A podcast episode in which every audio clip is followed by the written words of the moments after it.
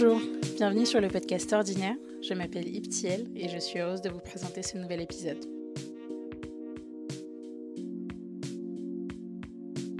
Ordinaire, c'est l'émission qui donne la parole à des personnes comme vous et moi, souvent issues de minorités, sociales ou économiques, au parcours inspirant et parfois hors du commun. Que ce soit dans l'entrepreneuriat, l'engagement associatif ou encore une carrière unique, on échange autour de l'identité de ces personnes, leur vocation, les obstacles parfois rencontrés et leurs aspirations.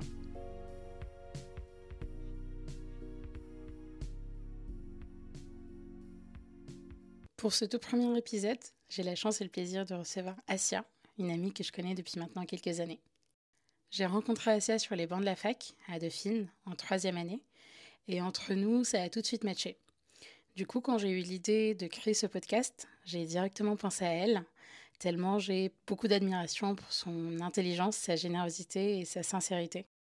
Pendant cet épisode, qui est assez long, on parle de pas mal de sujets, de l'entrepreneuriat, de la peur du regard des autres, des réseaux sociaux et aussi évidemment de son projet The Mizen que je vous invite à suivre sur les différentes plateformes. Fin de l'épisode, on divague, comme ça nous arrive très souvent, sur des sujets euh, annexes, plus d'actualité, comme le racisme dans le monde du travail, les stéréotypes au sujet des femmes arabes, dont nous avons été parfois témoins ou victimes, ou encore la situation actuelle en Iran. Encore un grand merci à Asia pour sa sincérité, sa franchise, et j'espère que vous allez apprécier cet épisode, tout comme moi j'ai apprécié cet échange. Bonjour Asia. Coucou petit. Comment tu vas? Ça va bien et toi? Ouais, ça va, ça va super. Euh, trop contente du coup. Bah, moi aussi. ma première invitée pour le, pour le podcast. Un peu stressée de m'enregistrer. Non, ça va aller. Mais ça va aller. Moi aussi, je t'ai dit, je suis intimidée. mais ça va aller. On se soutient. On se soutient.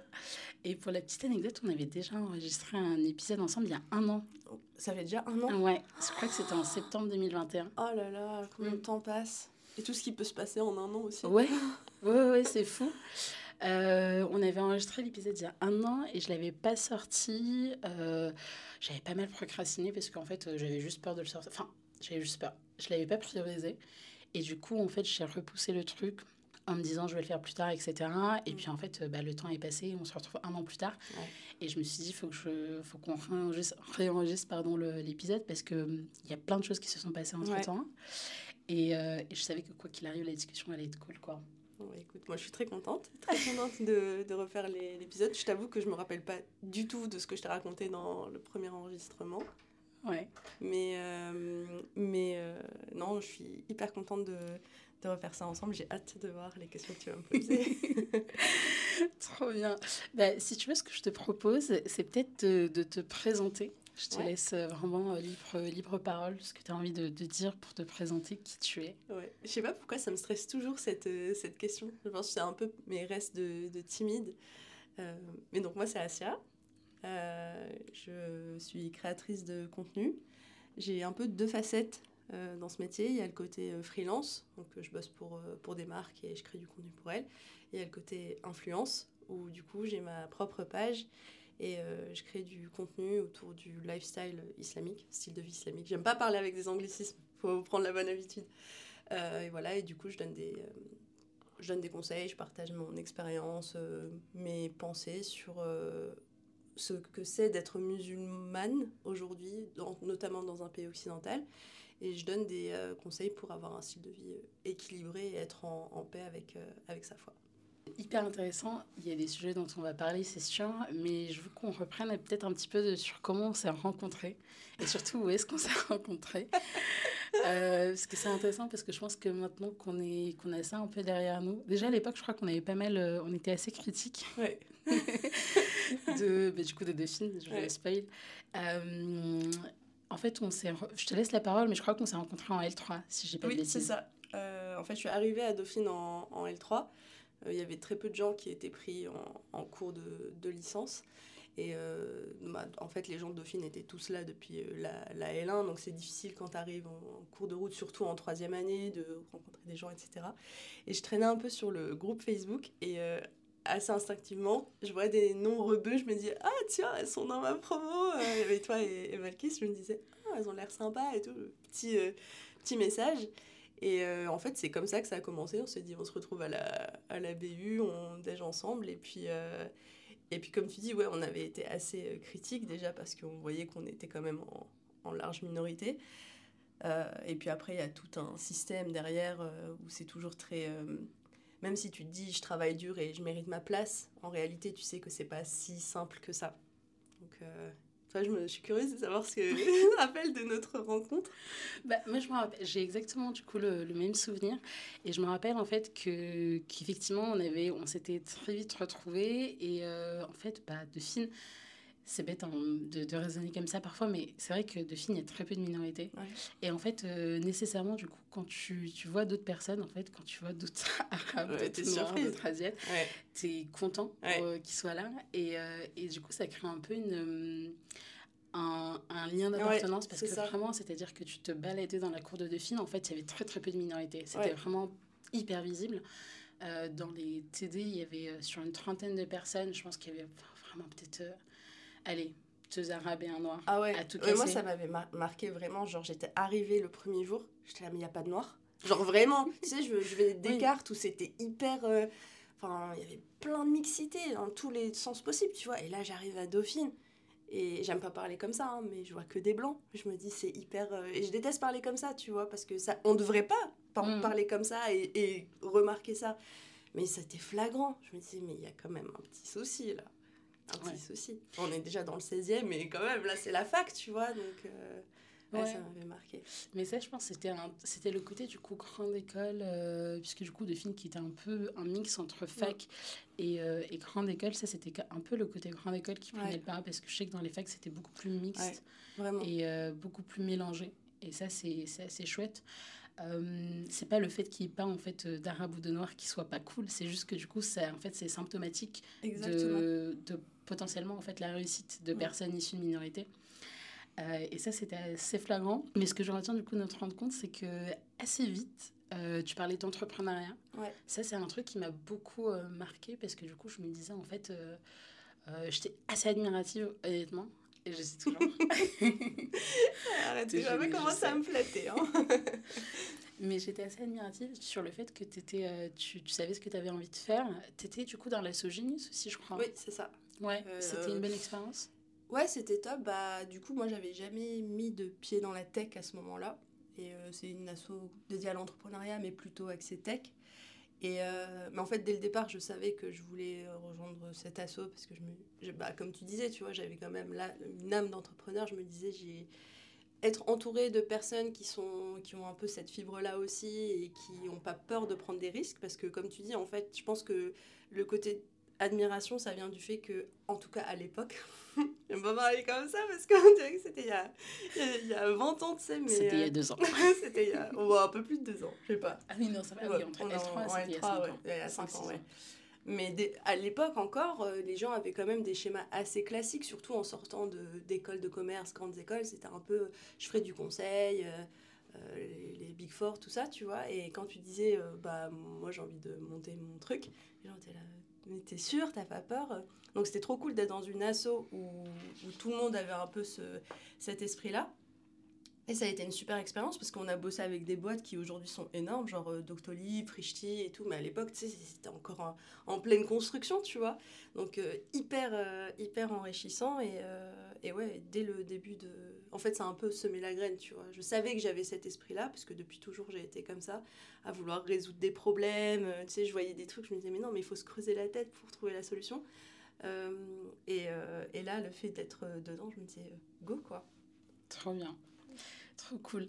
Et euh, justement, euh, je, je, rebondis sur un peu le, le côté, euh, tout le monde en fait voulait un mm. peu avoir ce côté très corporate qui est très bien. C'est très bien aussi, oui. C'est des choix de vie, mais c'est vrai qu'il y avait en fait, moi je me rappelle d'un épisode où je crois que c'était en, en, première année de master, où on avait eu un témoignage d'un mec qui avait fondé sa boîte, je sais même plus quelle boîte en question. Et en fait, euh, on était en amphi, et euh, donc il présentait un peu les galères du début, etc. Et je me rappelle que du coup, à côté de moi, il y avait une personne que je ne vais pas citer. tu me diras après. qui n'est pas une amie à moi, je rassure. mais une camarade très sympathique au demeurant, mais qu'il y avait vraiment ce truc, en fait, elle disait, non mais moi ça, me, moi ça me fait peur. Et elle m'avait dit texto, en fait, moi à 30 ans, j'ai envie d'être euh, j'ai envie d'être mariée, d'avoir mon appart, mon CDI, euh, euh, mon salaire, vraiment, alors qui est génial, hein, mais c'est juste qu'il y avait vraiment cette angoisse en fait qu'elle avait vis-à-vis et du coup qui se transformait un peu en intolérance et en jugement vis-à-vis des personnes qui avaient un parcours différent. Et je trouve que justement, en fait, si tu es à l'aise avec ta, ta, ta, situation et un peu tes valeurs, je trouve que tu en fait, tu t'es tellement à l'aise que tu n'as pas, en fait, entre guillemets, à critiquer ou à avoir peur ou euh, à dissuader les gens d'avoir une autre euh, approche du travail, euh, de la vie. Et, c'est ça que je trouvais un peu dommage à Dauphine. Il y avait pas mal d'exceptions, mais c'est vrai qu'il y avait quand même une. Enfin, il y avait vraiment des normes ah où c'était bah, tu sors, tu bosses pour Capgemini, ah, bah oui. Bah, on le voit de toute façon quand tu vois les, les personnes qui étaient dans notre promo. Globalement, il y a peu de gens qui ont pris la voie de l'entrepreneuriat. Tout le monde mm. est dans des, dans des assez grosses boîtes. Mais euh, moi, c'est, enfin, moi, je suis totalement d'accord avec toi. C'est quelque chose euh, dont je parle beaucoup avec mes potes, euh, dans le sens où, moi, dans mon cercle proche, tout le monde a pris des voies classiques. Et tu sais, parfois, y a, tu sens une once de regret ou ah, mais toi, etc. Je dis déjà, premièrement, l'entrepreneuriat, c'est pas fait pour tout le monde. Et c'est ok, il faut arrêter de glamouriser le truc et de se dire oh là là, c'est sa propre boss et tout, elle fait comme elle veut, si elle veut pas travailler, elle travaille pas. Enfin, ça, c'est le truc classique, mais en fait, t'oublies qu'en fait, bah, tu comptes plus tes heures, ton cerveau, il s'arrête jamais, qu'il y a plein de choses que tu fais toi-même ou que tu dois apprendre parce qu'en fait, il y a des choses, tu les apprends pas ni à la fac parce que t'es pas spécialisé là-dedans, ni quoi que ce soit. Donc, les gens oublient cette partie-là. Et ensuite, il y a le côté où, en effet, bon, je pense qu'avec l'essor de l'entrepreneuriat et ce côté un peu... Euh, sexy, tu vois, de dire euh, propre boss, euh, histoire, enfin, success story, tout ça. Du coup, justement, le côté, bah, moi j'ai envie d'avoir une vie normale, c'est moins bien vu, et c'est dommage parce qu'en fait, il n'y a, a pas une voie qui est meilleure que l'autre, tu vois, il y a des gens qui sont Enfin, qui réussissent très très bien dans des voies classiques et qui sont hyper épanouis. Et en fait, c'est ça qu'il faut. Enfin, quand tu es dans ce schéma-là, il faut te poser la question de savoir dans quoi je m'épanouis le plus et qu'est-ce qui me correspond le plus, tu vois. Et à partir de ce moment-là, bah, si tu as besoin de stabilité dans ta vie et que tu n'es pas enclin au risque, etc., bah, c'est OK d'avoir une, une voie classique, tu vois. Et je pense que c'est aujourd'hui, c'est important d'avoir cette conversation parce que justement, on est. En fait, on tombe trop dans un extrême ou l'autre, tu vois. C'est soit genre. Mm. Euh, non, mais il faut que je monte ma boîte, il faut que je monte ma boîte. Et les gens deviennent obsédés par ça en mode à 30 ans, je quitte tout et je monte ma boîte. Ce qui n'est pas forcément bon pour tout le monde. Euh, soit ils se disent non, il faut que je reste dans cette voie classique, il faut que je reste dans cette voie classique, alors que tu as peut-être un désir brûlant, tu as une passion et tout, tu as des idées, mais juste tu as peur, tu vois. Il faut juste trouver euh, l'équilibre. Mais ça, c'est un truc que je parle tout le temps, euh, on va sûrement en reparler dans le podcast, mais même si c'est très dur, je pense que l'objectif de chacun, ça doit pas être de plaire aux autres ou de rentrer dans des cases, mais de trouver l'équilibre qui te correspond le mieux, tu vois. Et je pense que c'est différent pour chacun au final. Mm. Et je trouve que justement, tu as tout à fait raison. Et c'est là où, en fait, tout c'est un peu touchy, où je pense qu'il y a beaucoup de personnes qui, en ce moment, euh, se posent la question de, du coup, est-ce que, est que je continue mon taf Est-ce que je fais autre mm. chose? C'est un peu, en fait, le moment où je trouve où il y a une, une dissonance, en fait. Parce que quand tu es à la fac, tu, tu tu peut-être tu idéalises un peu le monde du travail. Et tu te dis que du coup tu vas trouver un épanouissement dedans. Et euh, que tu veuilles faire carrière en entrepreneuriat, lancer ton truc ou pas, tu idéalises le truc. Et en fait à partir du moment où tu as un pied dans le, le monde du travail, tu, tu reviens un peu à la réalité.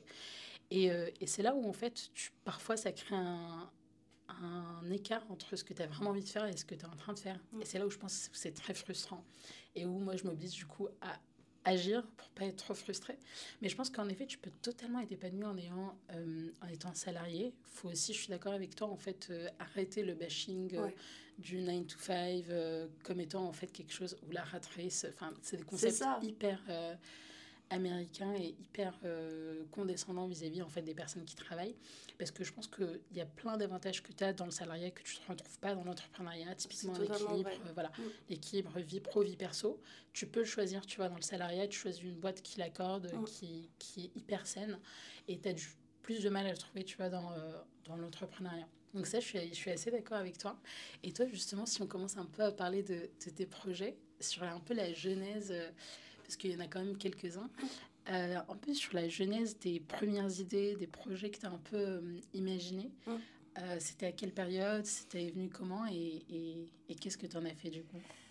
Bah, Je pense que ça a commencé probablement au début de la L3.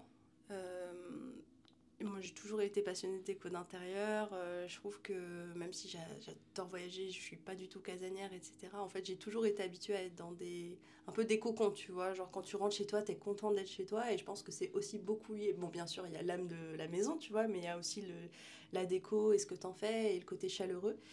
Et euh, en fait, moi, j'ai à ce moment-là, c'était aussi le moment où je commençais à beaucoup m'intéresser aux questions de développement durable tu vois, faire attention à ma consommation, que ce soit dans les vêtements, etc. Et donc, je, assez naturellement, en fait, je me suis rendu compte que dans le milieu de la déco, euh, personne n'en parlait. Euh, je regardais mes meubles, je me disais, je sais pas d'où ils viennent, je sais pas qui les a faits, alors que tu, on a quand même conscience qu'il y a des, des, petites mains derrière, tu vois, surtout en plus sur des, des, du mobilier avec du détail et tout. Je me disais, non, mais qui a fait ça et est-ce que ça a été fait dans de bonnes conditions et tout? Donc, je commençais à me pencher sur la question. Et en fait, assez naturellement, je me suis dit, bah, il n'y a pas de marque sur le marché euh, qui, euh, qui propose des, euh, de la décoration d'intérieur faite de manière éthique, ou bien c'est des choses très... comment dire C'était très focus sur un pays en particulier, tu vois, l'artisanat mexicain, l'artisanat tunisien, etc. Tu vois, c'était très focus et on n'avait pas une marque qui mettait à l'honneur tous les pays et enfin voilà en ayant vraiment pas une marketplace du coup mais vraiment juste une marque qui mettait à l'honneur l'ensemble des cultures. Et donc je me suis dit puisqu'elle n'existe pas je vais la créer. Donc j'ai commencé à, bosser sur, euh, sur l'idée. Et euh, ce que j'ai fait c'est que pendant ma, ma césure j'ai fait un, un stage euh, dans une boîte de déco que j'admirais beaucoup. Ça c'est je vais pas citer. On sait jamais. Ça c'est très mal passé. Donc, euh, comme quoi, voilà, on idéalise le milieu start-up, tout ça, entrepreneuriat. Après, quand tu es dedans, parfois, c'est vraiment. Euh, bah, la, déception est, violente. Et, euh, mais j'en ai tiré beaucoup d'apprentissage. Et je me suis dit, bah, maintenant que j'ai tout ça en tête et que je me sens assez bien formée d'un point de vue historique, etc., sur, sur la déco, bah, c'est vraiment le moment de s'atteler à la tâche. Et le premier pays que je voulais mettre à l'honneur, c'était l'Indonésie, parce que c'est un pays qui est vraiment connu dans, le, voilà, dans la réalisation mobilier. Et donc, je dis à mes potes, euh, les gars, euh, cet été, je pars un mois en Indonésie euh, solo. Donc là, tout le monde me regarde et se dit, mais what? Quoi? Je dis, ouais, j'ai mon projet, je vous en ai parlé déjà et tout. Je me rappelle, c'était le jour de mes 25 ans, j'avais fait une fête, une fête pour mon anniversaire. Je leur dis, je vais faire ça, je vais partir et tout. C'est là, mais t'es folle C'était le truc de la soirée, tu sais, t'es folle, t'es folle, t'es folle. J'ai là, non, mais en fait, je saurais pas tant que je le fais pas. Peut-être que ça va marcher, peut-être que ça va pas marcher, on verra. Je vais en Indonésie, je fais mes protos, je fais des super rencontres, je prends confiance en mon projet, j'y crois, tu vois. Je me dis, je vais tout faire pour euh, le réaliser. Je rentre en Indonésie, on est en M2, je pars à Londres en échange, et là, Covid. Covid qui euh, bah, bouleverse la vie de tout le monde. Mais moi, en l'occurrence, je me dis, mais impossible de lancer mon projet, en fait. Impossible. Genre, j'avais commencé mon mémoire dessus, tout était prêt, tu vois en fait, euh, tu peux plus voyager, tu n'as plus aucune perspective, tu es dans l'incertitude. Tu te dis, mais, mais qu'est-ce qui se passe? Qu'est-ce que je fais? Donc euh, là, grosse remise en question, grosse crise existentielle. Euh, je me dis, le jour de mes 26 ans, je fais que pleurer toute la journée. Je me dis, mais je sais pas ce que je vais faire de ma vie, je suis déprimée, je sais pas quoi faire. et je trouve beaucoup de réconfort dans la religion, comme dans toute ma vie. je rentre à Paris pour le confinement donc on est enfermé à la maison, toujours très attaché à la religion, mais je vois que sur les réseaux, il manque une page où en fait on parle de la religion, on ne parle pas de religion que d'un point de vue euh, très euh, littéraire, genre euh, voilà les textes, voilà ce que dit le Coran, hop, des rappels. et sinon, les autres pages, c'était vraiment juste des influenceuses, tu vois, qui montraient leurs fringues, voilà, je porte le voile, voilà comment je m'habille, mais il n'y avait pas de, de, de base de foi, tu vois. Et je me suis dit, moi, l'islam, ça encadre toute ma vie j'ai besoin que quelqu'un parle de l'islam dans sa globalité, dans la consommation, dans les relations, dans, dans tout, tu vois.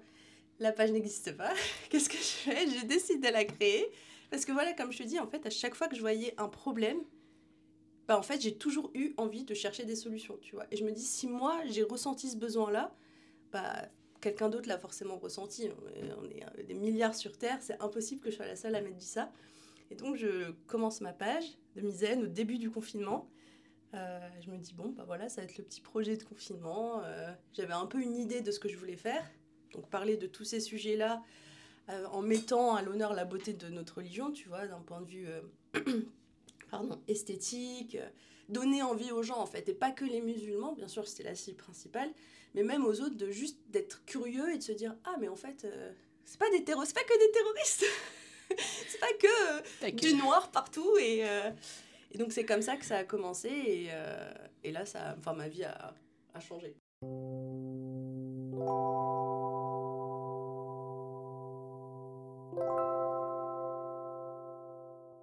J'aurais jamais pensé que ce jour-là, ma vie changerait comme elle a changé grâce à, à ce projet. Et c'est dingue, parce que là, attends, j'essaie de le chercher, de chercher sur mon téléphone, mais je crois que tu as plus de 30... Ouais, là, 30 000 abonnés 38 000, là. 38 000, ok. C'est dingue. Ouais, c'est fou. C'est dingue parce que, parce que ça allait quand même assez vite. Ouais. Et, euh, et enfin, je, moi, je vois totalement ce que tu veux dire. C'est tu as toujours été drivé par des problèmes ok, quelle solution existe sur le marché? Si on n'a pas, je vais la créer. Mm.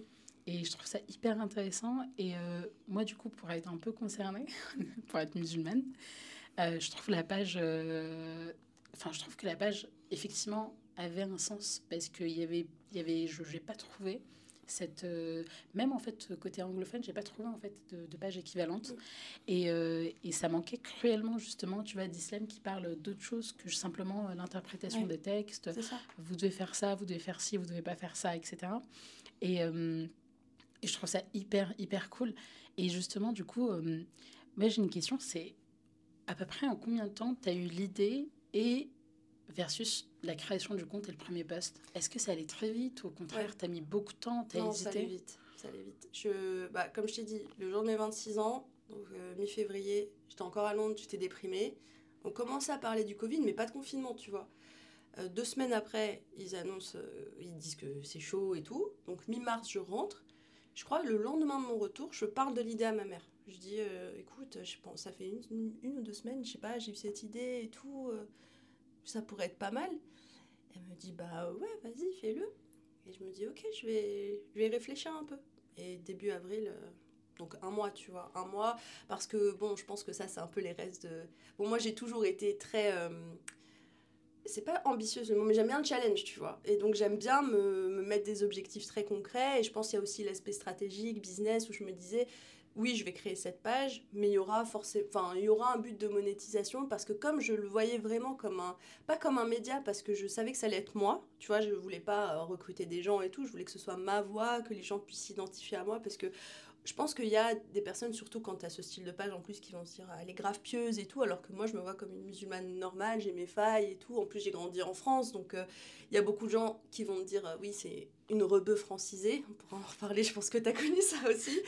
Euh, et donc, c'était important pour moi que ce soit ma voix et que les gens puissent se dire je m'identifie à elle aussi bien dans les bons moments que dans les mauvais moments, sans trop en dire non plus, parce que je suis pas du genre à exposer ma vie privée. Mais voilà, que ce soit relatable, comme ils disent en anglais. Et euh, enfin voilà, qu'on puisse vraiment s'y identifier. Mais en même temps, je me disais, bah, après, j'ai envie de mettre à l'honneur des marques qui te permettent soit d'être plus proche de ta foi, soit d'avoir un mode de vie plus durable, parce que comme je t'ai dit, c'était des valeurs qui me touchaient beaucoup. Et ça, pour le coup, dans notre communauté, ça n'existait pas. Personne ne parlait de développement durable en tant que musulman, alors que quand tu connais ta religion, mm. c'est inhérent, il n'y a pas de question sur ça. Et ce qui, euh, voilà, c'était des choses, je savais que je voulais les incorporer. Donc il y a eu tout un, mois de réflexion un peu stratégique, comment faire, comprendre comment les réseaux marchaient, parce que c'est pas, c'est pas si simple. Encore moins maintenant où tout va très vite, TikTok, machin truc et tout. À l'époque, il n'y avait même pas les réels, pour te dire, tu vois, c'était vraiment euh, très simple. Euh, mais quand même, il fallait réfléchir, il y avait déjà du monde. Et puis, il y avait aussi la réflexion de se dire, moi, je vais pas m'exposer comme les influenceuses classiques. J'ai envie de. Parce que déjà, comme je t'ai dit, c'est pas mon genre. Et, euh, et j'ai pas envie que les gens commencent à m'idéaliser ou à être un peu fan, tu vois. Genre, c'était pas du tout l'idée. Euh, donc, toute cette réflexion, ça a dû prendre, ouais, un mois, tu vois. Et après, bon, il y a l'élaboration du, du feed pour que ce soit beau, tout ça. Ça, c'est mon côté un peu, euh, un peu maniaque, tu vois. Et qui a le goût de, de l'esthétisme. Mais euh, un mois, ouais, pour euh, passer du, de l'idée à, à l'action. Très bien. Et justement, euh, dans ce process de passer de l'idée à, à l'action avec vraiment le premier poste, Euh, tu en as parlé, tu disais à ta famille. Est-ce que tu en as parlé autour de toi, à tes proches, ou tu t'es dit, je vais me lancer, j'en parle après Je vais me lancer, j'en parle après. je vais lancer. Pas, pas parce que euh, je me disais, euh, ils vont me dissuader, parce que j'en avais rien à faire. Tu vois, ils me disaient tous, va pas en Indonésie. J'étais là, oui, oui, cause toujours, je vais y aller, tu vois, parce que j'ai toujours été très têtue. Et en fait, j'entends les conseils, c'est important, tu vois, faut pas tu peux être têtu, mais il faut pas être arrogant, tu vois. Dans ta démarche, il faut te dire, bah, quand même, j'écoute les retours d'expérience. Bon, en l'occurrence, personne n'avait eu cette expérience-là, mais tu sais, genre juste les. C'est normal, il faut être ouvert au, feedback, qu'il soit euh, positif, négatif, je suis pas fan, mais constructif, on va dire. Donc, euh, c'était important pour moi de les écouter, mais pour autant, je me disais, je suis toujours dans le truc, si tu fais pas, tu sauras pas, et si tu rates, c'est pas grave. Parce qu'en fait, quand j'étais plus jeune, j'étais tétanisée euh, par l'échec. Je me disais, je peux pas, je suis première de la classe. Faut que je reste première de la classe, je veux pas échouer. Genre, dis-toi, si j'étais deuxième, j'étais pas contente. J'étais vraiment pas contente, tu vois. Je, pareil. voilà, j'étais là, quoi J'ai eu 18, il a eu 20. Genre, la fille, elle a eu 18, elle pas contente, genre.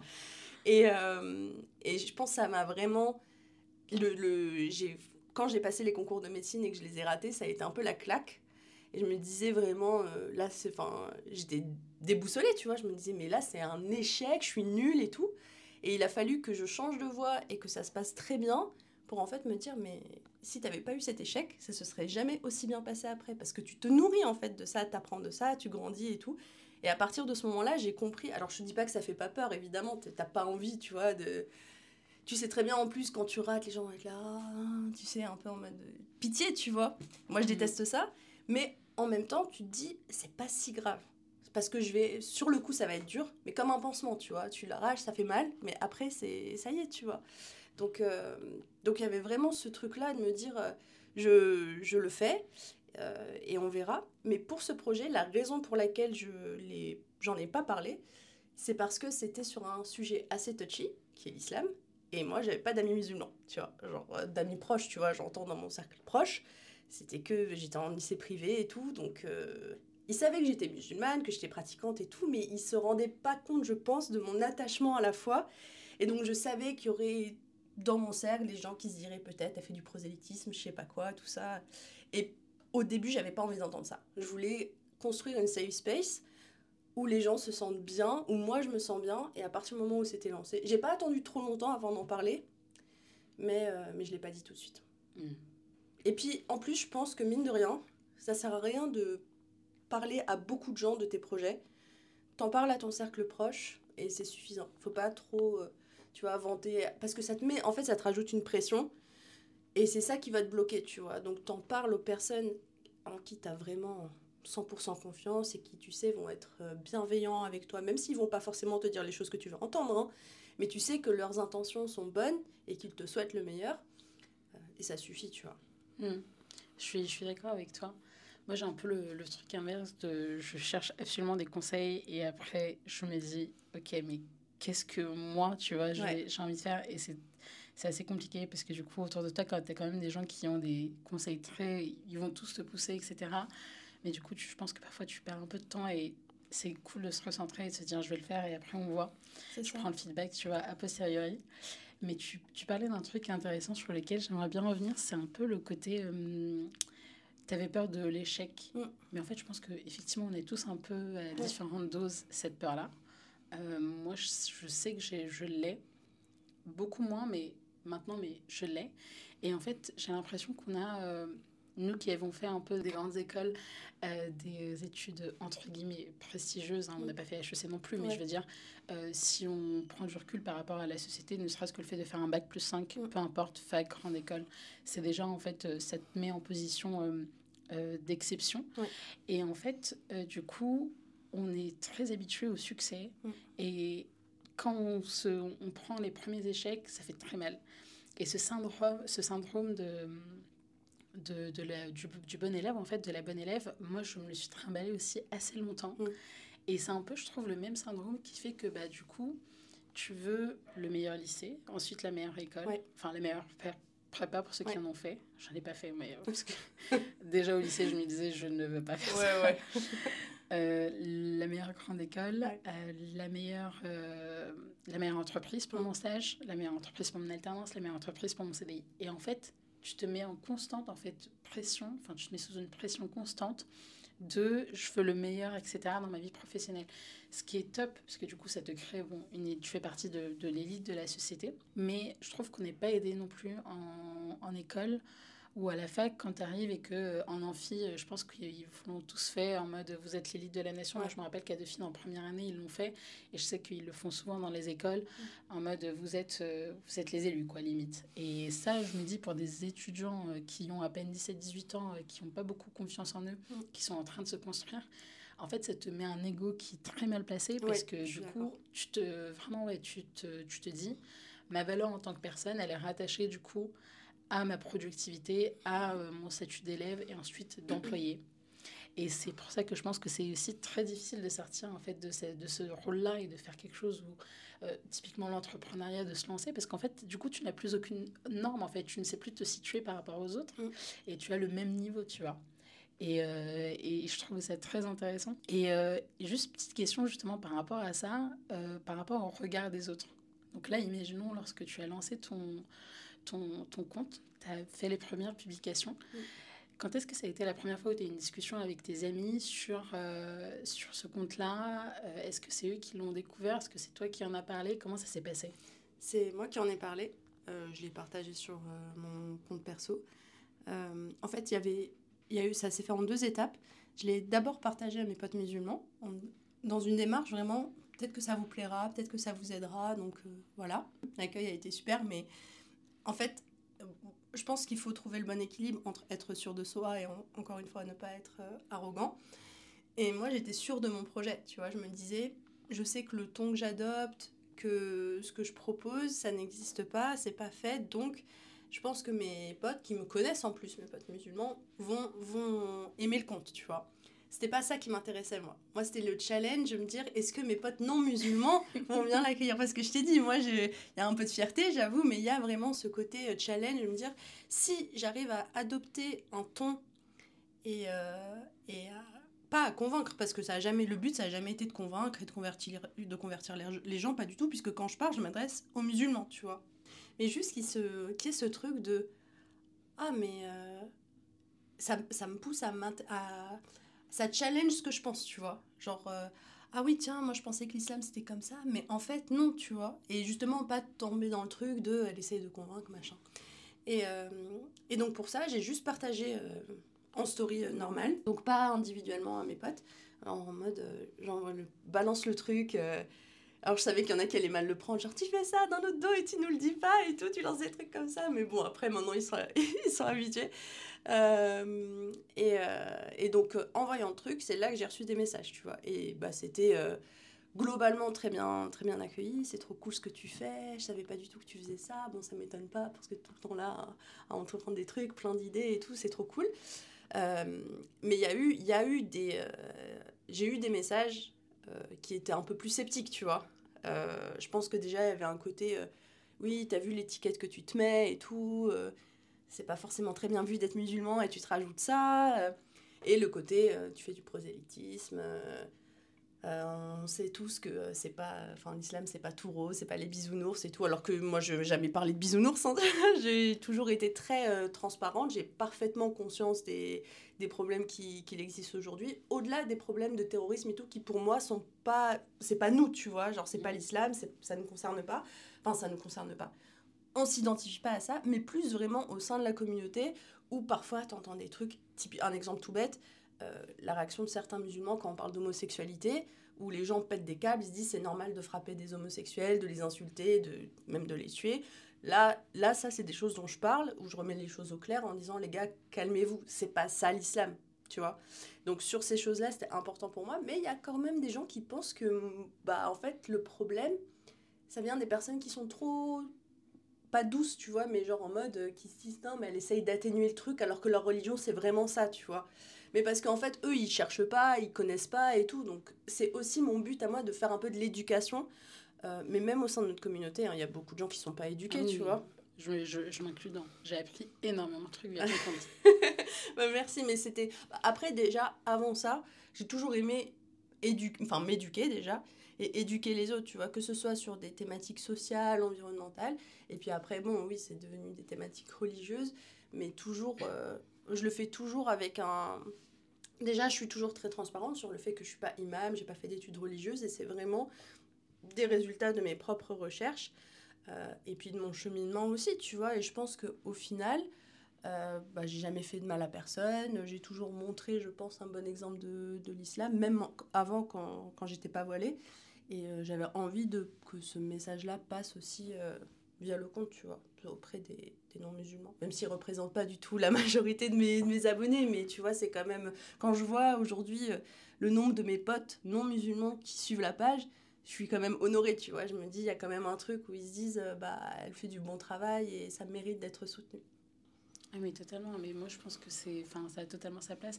Moi, je sais que parfois, quand je scroll, je sur TikTok ou, euh, ou Insta, je tombe parfois sur des, sur, euh, sur, des, sur des vidéos ou des articles, mais qui font genre euh, des vidéos de 2-3 minutes sur euh, justement bah, le judaïsme ou le christianisme et j'adore regarder ça. Bah oui. Parce que en fait, euh, au-delà du fait d'avoir des amis chrétiens ou juifs, bah, je trouve que ça t'apporte quand même un savoir qui est incroyable et du coup, genre sur... Euh, ouais, je trouve ça super intéressant. Et du coup, je peux comprendre qu'en effet, en fait, quand t'es pas dans, déjà dans la religion, toi-même, tu comprennes peut-être moins ce mm. truc de ce, cette curiosité envers les autres religions et du coup tu t'assimiles ça directement à du prosélytisme. Et en fait, je trouve, euh, je trouve qu'effectivement, c'est pas du tout le, le, propos, tu vois.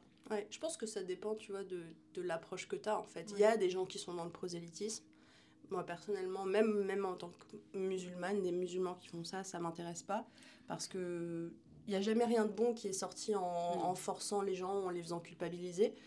Euh, mais, euh, mais après, clairement, oui, il y a aussi des pages, comme tu dis, des pages chrétiennes, des pages euh, juives qui sont très très bien faites. Et en fait, c'est important hein, de... Bon, après ça, je pense que c'est aussi nous, notre ouverture d'esprit, le, le milieu dont on est issu et les milieux dans lesquels on s'est retrouvé. Du coup, ça fait qu'on a cette ouverture d'esprit qui nous permet d'être beaucoup plus tolérante, tu vois, et donc de mieux accueillir ces contenus-là et d'avoir cette curiosité. Je pense que bah, c'est pas le cas de tout le monde et bon, c'est dommage, mais c'est pas gravissime tant que ça tombe pas dans un extrême, genre racisme, xénophobie, etc.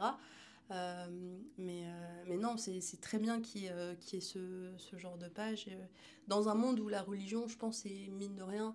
En fait, c'est très bizarre, c'est paradoxal. C'est à la fois de plus en plus important, parce que tu vois que les gens qui sont religieuses le sont de plus en plus.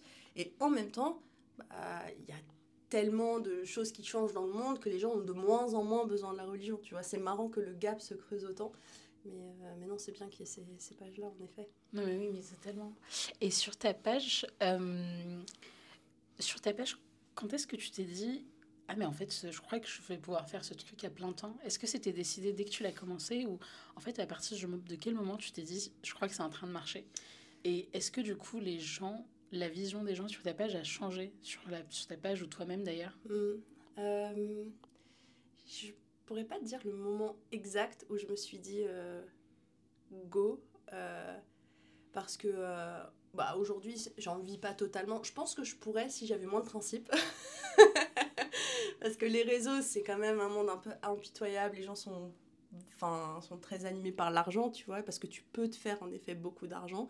Moi, j'ai trop de principes. Il y a beaucoup de collabs que je refuse parce que parce que c'est des marques qui ne qui sont pas alignées avec moi éthiquement parlant, que ce soit d'un point de vue environnemental ou social. Euh, il y a des marques juste, j'ai, bah, ça ça fit pas en fait, ça marche pas avec ce que je propose sur le compte et moi j'ai envie, en fait j'ai pas envie que demain mes abonnés qui m'ont accordé leur confiance, enfin, j'aime pas dire mes abonnés, je peux dire ma communauté, euh, qui m'a accordé sa confiance, qui m'a soutenu, qui, comme je te disais tout à l'heure, s'identifie à moi, demain se retrouve juste sur une page où c'est que de la pub tout le temps, tu vois, c'était pas du tout l'idée. Donc il y a ce côté où, du coup, mes principes font que. Euh, mais pour autant, je pense que bah, quand j'ai commencé à avoir mes premières collabs avec des marques que je connaissais d'avant, là, ça m'a. Là, ça, je me suis dit, oh, tu vois, là, ça m'a marqué. Parce que je dis, ça, c'est une marque que j'utilise, c'est un truc, c'est une appli que j'utilise depuis 10 ans. Ça, c'est une marque, ça fait 5 ans que je la connais et tout. Je connais la, Enfin, en fait, tu vois, si, il y a peut-être un moment, euh, j'ai été contactée par euh, une marque euh, que, je, suivais depuis un, moment, et la fondatrice, donc j'avais été très inspirée par son parcours entrepreneurial. Et donc, on, faisait une collab, etc. Donc, tout se passe bien. Et puis, un moment, la responsable influenceuse me dit oui, on aimerait, enfin, la fondatrice aimerait faire un live avec toi sur notre page. Et là, je suis là, quoi? Genre, tu sais, la, euh, la nana, elle a genre presque 200 000 abonnés et tout. Elle, veut faire un live avec moi, genre moi, Asia, euh, dans sa petite chambre à Paris sur son ordi qui fait, qui fait ses posts, tu vois. Et c'est là, je me suis dit, je peux porter ce truc loin. Mais en fait, je pense que c'est pas tant les collabs et tout ça, ça, si ça te fait réaliser que tu peux gagner de l'argent et tout, mais le moment où je me suis dit que ça pouvait aller loin, c'est plus quand je lis les messages des gens, tu vois, qui me disent euh, ta page, elle a, elle a changé ma vie, euh, quand je suis pas bien, je vais sur ta page, quand je suis sur Insta et je tombe sur tes posts, tout de suite, ça, ça me fait du bien. Ça, c'est tellement plus gratifiant. Et, euh, et aujourd'hui, bah, quand je vois, tu vois, 38 000 pour certains, c'est peu. Pour moi, c'est bah, énorme parce que pas que j'y ai jamais pensé, mais juste je pensais pas que ça irait si vite. Et puis on est quand même sur une niche, tu vois, c'est pas un truc. Euh, à l'époque, personne ne faisait ce que je fais. Et ce qui est fou, c'est qu'aujourd'hui, bah, je vois des comptes qui commencent à faire ça, tu vois, qui sont beaucoup plus petits du coup. Et je me dis, c'est fou, et qui m'envoient des messages en mode est-ce que tu as des conseils? J'adore ton compte, tu m'as donné envie de faire la même chose et tout. Et je me dis, c'est marrant du coup d'avoir atteint cette notoriété, entre guillemets, dans cette sphère-là. et c'est là que je me dis, bah pour moi, on est encore au début hein, de la page et il y a encore plein de choses à faire. Mais je me dis, ah ouais, bah en fait, il y a du potentiel et il y a de la fierté, tu vois. Parfois, tu sais, je, je, disais ça il y, a, trois jours à ma mère. Je descendais mon feed et je me disais, mais tu sais que parfois, je regarde et j'ai pas, j'arrive pas à réaliser que c'est moi qui ai fait ça.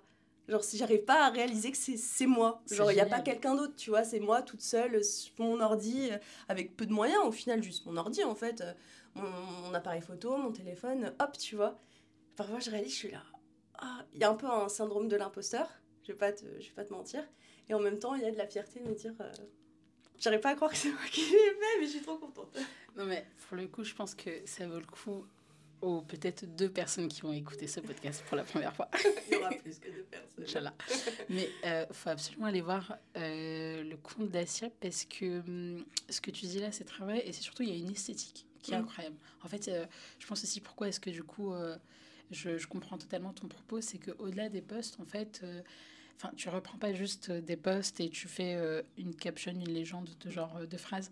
Il y a une DA qui est incroyable. Il y a des posts qui sont hyper bien faits et qui sont pas évidents pour quelqu'un qui n'a pas une formation de design, tu vois.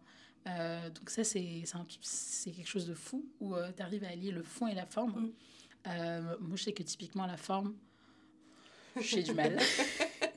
En fait, c'est important. en plus, on a fait du marketing, tu devrais le savoir. on a fait du marketing, mais n'empêche que. tu sais, genre, euh, au collège, j'ai toujours eu le moins un point pour ah la, la, propreté de la page. Ah oui, tout le temps. Donc, euh, non, mais la, en fait, au-delà du, du, des hard skills, de, de savoir faire le design, il y a aussi la créativité, je pense, mm.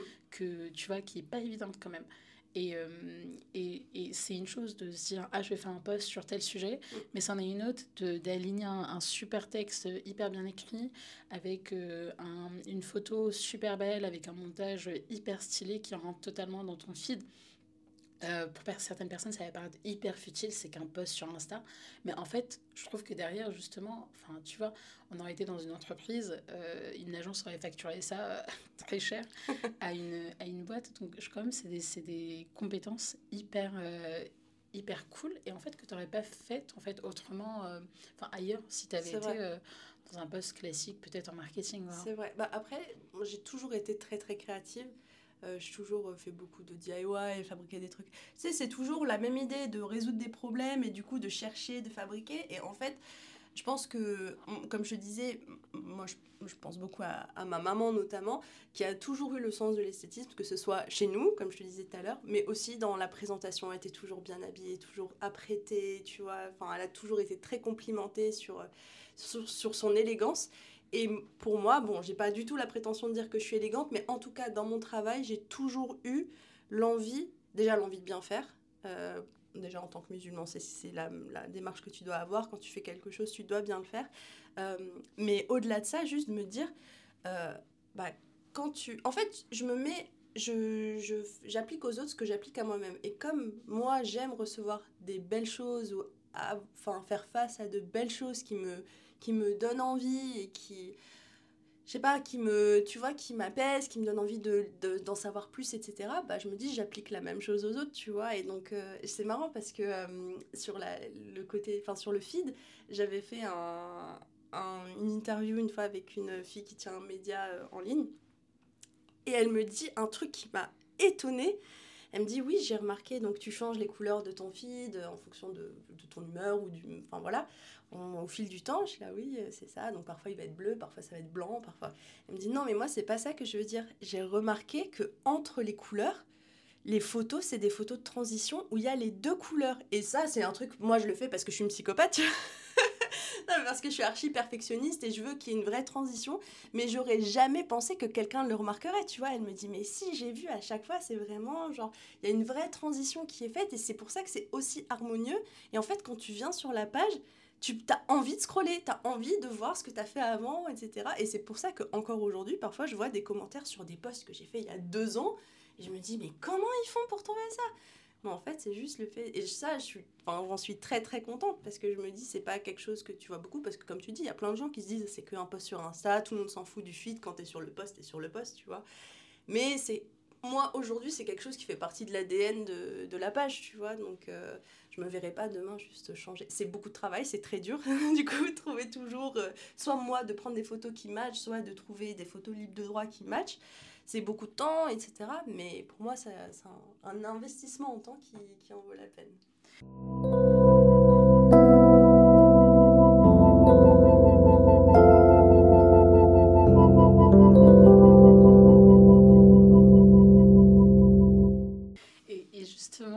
super transition un peu sur, euh, sur le, pas les pour et les contre, mais plutôt sur, euh, pas juste simplement les, les, les, aspects positifs ou négatifs du coup d'être à son compte et spécifiquement du coup d'avoir, euh, j'allais dire une page Instagram, mais c'est bien plus que ça, un projet en fait entrepreneurial tourné vers l'islam qui est sur les réseaux sociaux. Mais plutôt en fait, pas simplement ça, mais plutôt les choses qui t'ont étonné justement. Les, les, que ce soit en positif ou en négatif, les choses que avant de commencer, tu ne pensais pas avoir Justement, si, euh, si tu en as quelques-uns à nous partager. Euh, le positif, je pense, c'est pas que j'y ai pas pensé, mais je l'ai sous-estimé. C'est euh, ce que peut t'apporter la communauté. Pas d'un point de vue, il flatte ton ego, tout ça. Je pense que ça, il faut faire attention, justement. C'est plutôt le côté rester très terre à terre. en plus, surtout quand c'est religieux, tu sais, tu as un côté spirituel où tu as, envie d'avoir de bonnes intentions dans ta démarche. Euh, mais plus vraiment dans le côté, bah, justement, prendre conscience de tes qualités, que ce soit tes qualités euh, en termes de compétences, comme le design, etc., mais aussi tes qualités humaines. Et euh, quand c'est tes potes, quand c'est ta famille, tu dis, ouais, bon, ils me connaissent depuis longtemps, tout ça, machin. Mais quand c'est des gens qui te connaissent pas, qui lisent tes textes et qui te disent, ça se voit que t'es comme si... Enfin, ça m'a énormément touché, t'as l'air d'être quelqu'un comme ça. Alors évidemment, t'as le côté, c'est les réseaux et je m'en bah, je vais pas vous montrer l'entièreté de ma personne, c'est normal, tu vois. Mais le fait de pouvoir passer tel message ou de laisser transparaître ces qualités-là et que les gens s'en rendent compte et, et, te le disent surtout, tu vois, qu'il y ait cette bienveillance et cette envie du coup de te complimenter, euh, bah, c'est très touchant, tu vois. Et ça te, bah, ça te met du baume au cœur et dans un monde de manière générale, mais en particulier en ligne où il y a beaucoup de négativité, ça fait du bien. Ça, c'était le truc que j'avais sous-estimé. Je me disais, ouais, les gens sont gentils, mais j'aurais sûrement des haters et tout. Pas du tout. Et je me sens très chanceuse, je touche du bois pour que ça continue. Mais vraiment, genre, euh, enfin, je me dis, je, suis, je me sens très reconnaissante d'avoir euh, une communauté qui, bah, qui me soutient autant et qui a toujours été très bienveillant. Les points négatifs, bah, c'est que c'est les réseaux. et que autant, bah, parfois tu vas être, tu vas accueillir ces compliments, etc. Et en même temps, bah, il va y avoir de la comparaison, mine de rien même si moi je fais quelque chose de très différent et que je m'expose pas autant que d'autres influenceuses, il y a quand même de la comparaison. Ah, mais cette personne a l'air quand même plus pieuse que moi, peut-être que moi je suis pas si bien que ça. Ah, bah en fait, voilà, si ça, tu vois, tu te compares beaucoup. Il y a le fait que, bah, tu. À la fois, tu prends conscience de tes qualités, mais tu prends aussi conscience surtout physiquement de tes défauts donc tu vas bah tu vois tu t'es dit tu vois ta tête tu vas commencer à voir des trucs que tu n'as jamais vu chez toi et tout et tu vas commencer à c'est en fait parfois c'est un peu malsain tu vois donc c'est important de prendre du recul par rapport à par rapport à tout ça euh, et de se dire non mais c'est bon déjà je suis, je suis, sur un écran je peux être un truc inversé et tout enfin tu vois tu prends du recul dis arrête de te monter la tête euh, parce, que, parce que ça sert à rien. Et que, encore une fois, moi, comme je te dis, je suis pas non plus là à m'exposer tout le temps, mais quand, quand de base, t'as pas trop confiance en toi, c'est très facile en fait de retomber dans le truc de euh, ah bah quand même, je me montre, donc tout le monde me voit, donc en fait, je vois mes défauts et tout. Donc ça, c'est le truc un peu, voilà. Et le dernier truc, ce que je mentionnais tout à l'heure, c'est vraiment le syndrome de l'imposteur, où plus ta, ta communauté grandit, plus tu as de la responsabilité, ce qui est normal, tu vois, et surtout quand tu parles de sujets aussi importants. Et du coup, parfois, tu te dis, euh, ouais, mais est-ce que je suis légitime, tu vois? Est-ce que vraiment je mérite ce qui est en train de m'arriver? Alors, bon, moi, j'ai la chance d'être bien entourée, et mine de rien, quand même, de prendre conscience de, du travail que j'ai fait et de mes qualités.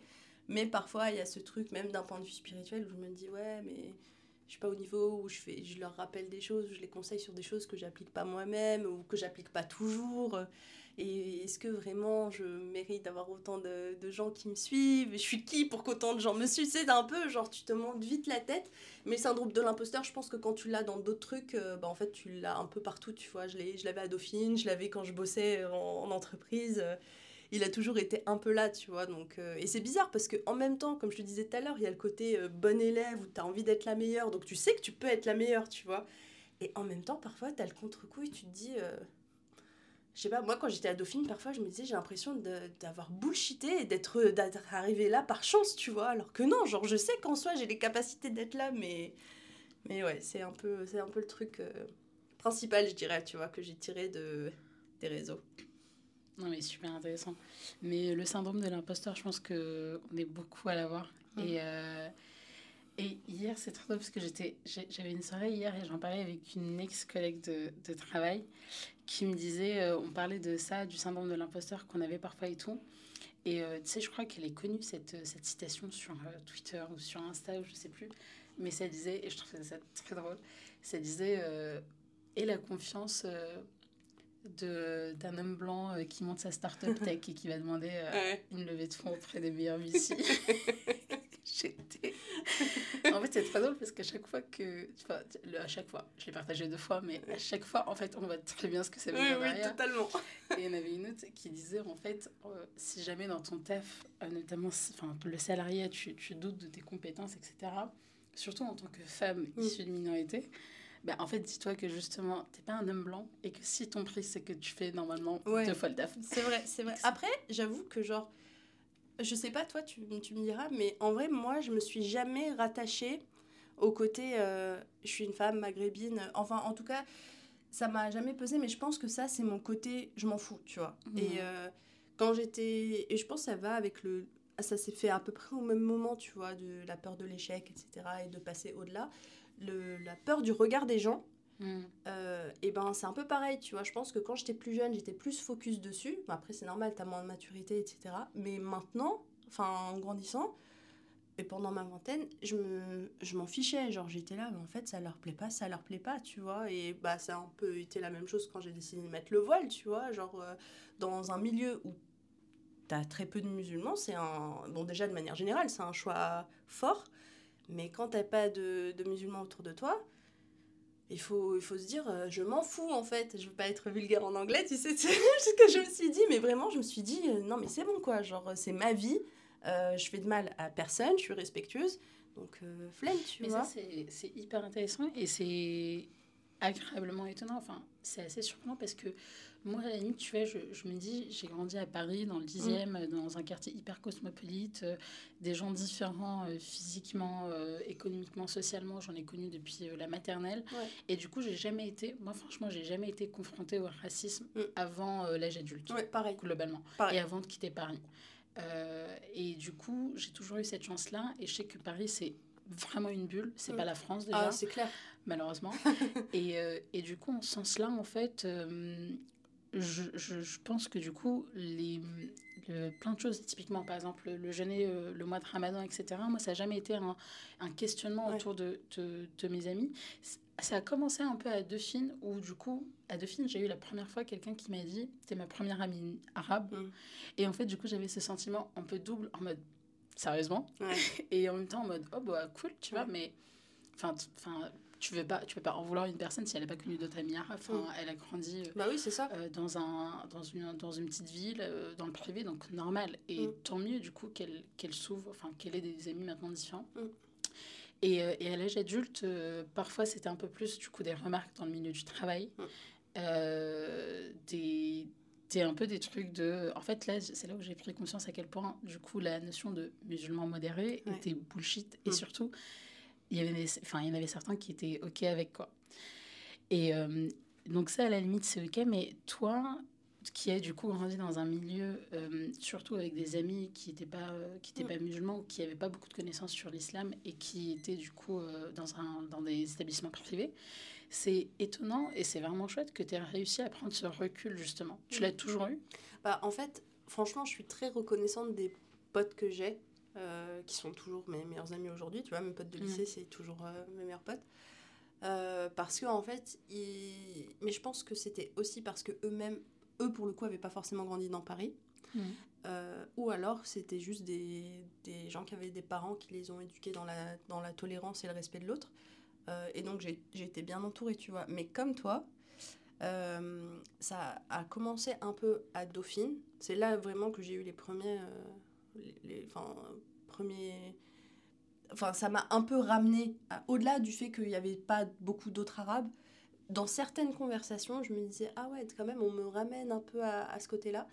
Euh, et surtout, surtout dans le milieu du travail. Où là, moi, pour le mm. coup, j'ai vraiment fait face à des, des, situations, euh, face, enfin, j'étais face à des islamophobes, tu vois. Et, euh, et à ce moment-là, tu dis, ah ouais, ok, donc en fait, tu es vraiment en train de mettre une étiquette.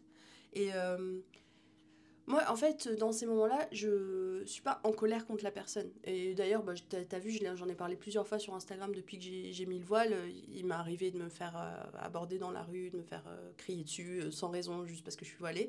Et moi, ma réaction, c'est de rester très calme, de sourire, de répondre calmement à la personne et de, et de me casser, tu vois. Parce qu'en fait, c'est pas que ça me glisse dessus, ça peut pas être juste te glisser dessus, tu vois. Forcément, ça te touche parce que ça as l'impression d'être ramené à ça alors que tu es tellement plus, évidemment c'est important, tu vois, dans ta vie, ça prend une place importante, mais ton identité, elle, elle, va tellement plus loin que ton origine et ta religion, euh, que c'est ça peut pas juste te glisser dessus. Mais en même temps, je les blâme pas parce que je me dis, en fait, c'est juste un manque d'éducation, tu vois. Et euh, bah, s'ils décident de pas s'éduquer, bah, tant pis, tu vois, on va pas se concentrer, on va pas essayer de convaincre des gens qui veulent veulent pas s'éduquer, ça sert à rien. Donc, il vaut mieux se concentrer sur les gens qui sont ouverts et qui ont envie d'apprendre. Euh, soit juste euh, ils n'ont pas encore eu accès à cette éducation-là parce qu'ils sont pas dans les cercles qu'il faut, etc. Et dans ce cas-là, bah, il faut juste, euh, faut juste laisser, tu vois. Il faut, en fait, il faut, il faut pas, je pense qu'il faut pas se mettre la pression de donner le bon exemple, tu vois, parce que moi, combien de fois, genre, entends des histoires de vol, de, de, de, de castres comme ça, et t'entends, c'est toujours les mêmes, tu vois. Mm. Et moi, je vais pas te mentir, je l'ai déjà dit, tu vois. Genre, j'ai déjà dit, ouais, c'est toujours les mêmes, tu vois. C'est à cause d'eux qu'on a une mauvaise, une mauvaise image. Mais pour autant, déjà, faut pas faire de généralité. Et surtout, faut pas se mettre la pression de se dire, ah bah, c'est à moi de donner le bon exemple. En fait, juste toi, tu te concentres sur toi, tu dis, qu'est-ce que moi, j'ai envie d'être? Tu vois, pas l'image que j'ai envie de véhiculer. Qu'est-ce que j'ai envie d'être? Bah, as envie d'être quelqu'un de bien, de respectueux, etc. Et en fait, après ça, ça émane de toi et les gens vont se dire, je pense que les gens se disent encore Ah, t'es pas une arabe comme les autres, malheureusement. malheureusement. Mais je pense que plus il y aura de gens comme ça, plus ce sera normalisé et les gens arrêteront de dire euh, C'est toujours les mêmes, tu vois. Mais euh, non, moi j'ai eu de la chance. Le cadre que j'avais, c'était des gens très respectueux, etc. Et après, l'âge adulte, c'est vrai que c'est là que tu es, es confronté. Mais en vrai, je pense que si tu restes fidèle à tes principes et tes valeurs, et que tu éduques en bienveillance, tu vois, si on te pose des questions, même si parfois de leur côté c'est piquant, où tu sens la pente de jugement, genre Ah bon, tu prends pas un verre de champagne? Bah non, désolé, je, je bois pas, voilà pourquoi. Mais il y en a plein des musulmans qui boivent. Bah très bien, d'accord, c'est enfin, ils font ce qu'ils veulent, mais moi j'ai décidé de pas boire. Euh, et puis il y a des, aussi des non-musulmans qui boivent pas d'ailleurs, qui même pas l'alcool. Euh, et juste de le faire en étant sûr de toi en fait, tu vois, pas en mode j'ai envie de plaire à cette personne-là. En fait, j'ai juste envie de me plaire à moi-même, tu vois. Et, euh, et, ça, ça aide beaucoup. non, mais je, je, suis totalement alignée avec toi. Il y a pas mal de trucs. Je, disais sur. Euh, en fait, je disais un truc hyper important et sur lequel je suis totalement alignée. C'est un peu, en fait, euh, le, le côté. Euh, t'es ramené, en fait, à ton. à ce que tu dégages, parfois de manière très brutale et sans, en fait, t'en rendre compte. C'est-à-dire que le matin, tu te lèves pas et tu te dis pas. bonjour, je suis musulmane, Ouais, je suis arabe. mais c'est Enfin, ça. genre, Exactement. personne n'est obsédé Ouais. par euh, sa race euh, sociale, son, sa religion, sa couleur de peau. Personne. C'est juste qu'en fait, pourquoi est-ce que le racisme existe? C'est qu'en fait, tu es ramené à plusieurs reprises au cours de ta vie, parfois de manière très violente. Et, euh, et c'est là où, en fait, pourquoi est-ce que du coup, les personnes issues de minorités ou euh, les personnes en fait racisées euh, parlent de, du racisme, c'est qu'en fait, c'est pas une obsession, c'est que c'est parfois, malheureusement, une réalité Ouais. et un quotidien. Et en fait, à un moment donné, quand on te voit et qu'on te dit euh, sale voilé, en fait, je pense qu'il n'y a pas trop de place au doute sur le, le- le caractère islamophobe. Non. Euh, et c'est ça, en fait, qui est toujours compliqué à expliquer aux gens, c'est qu'en fait, on n'est pas obsédé par euh, les Arabes, les Noirs, les. C'est, c'est- on s'en fiche, en fait, Mm. mais c'est juste que de manière euh, concrète, dans la vie quotidienne, il y a des moments où en fait on est ramené à ça. Et je pense que toi et moi, on l'a vécu. Toi, je pense beaucoup plus, mais surtout dans la sphère du travail, où là, tu es vraiment face à des gens qui sont de tout âge, euh, qui sont de tout milieu, et euh, on te ramène à des choses, effectivement. La question de l'alcool, c'est vraiment une question moi, qui, euh, qui, qui, qui me saoule vraiment à chaque fois, parce que, en fait, je me, je me dis, tu vois, genre, tu dis non, et c'est tout le temps pourquoi Ouais. Et en fait, tu as envie de dire, mais en fait, parfois, c'est des personnes bien de justifier, ouais. t'as pas besoin de te justifier. justifier. Et à chaque fois, je suis en mode non, mais enfin. Et on te pose des questions, Ouais. ok, mais tu buvais avant ou tu t'es arrêté? Pourquoi tu bois pas? Et en fait, je suis en train de me dire, mais imagine, je suis alcoolique. Ouais. Je- J'ai un gros problème avec l'alcool. Ouais. Imagine, mon père était alcoolique et décédé, genre. euh, mais c'est personne n'oserait poser cette question-là. Ouais, bien sûr. Donc, en fait, je trouve que du coup, dès que tu as, une apparence arabe et Ouais. que tu ne bois pas, on se permet de te poser la question parce qu'on se dit peut-être religieux. Mm. Et, et c'est fatigant. Mais à nouveau, c'est un acte isolé, c'est pas pesant, c'est on Mm. s'en fiche. Mais le fait que ça arrive à chaque, à chaque soirée, c'est un peu en mode euh, flemme. Je pense en fait, il y a le côté. euh, C'est un peu triste à dire, hein, mais je pense que l'alcool, même pour des non-musulmans, hein, c'est un facteur d'intégration sociale. Euh, un- moi, combien de fois j'ai entendu euh, des trucs en soirée, genre, je sais pas comment tu fais pour passer la soirée alors Oui. que tu bois pas et tout. Mais c'est triste en fait. Ou des personnes qui disent je peux pas aller boire un verre, Ouais, genre à 18h, Ouais. sans boire une, une bière c'est ça. tout. Et je Et me je suis en dis, mode- mais en fait, ça, ça- je suis désolée, hein, mais ça en dit plus sur toi que sur moi. Genre, ça veut dire que tu te dis que pour t'amuser et pour passer un bon moment et pour être bien dans ton groupe et intégré dans ton groupe, t'es obligé de boire.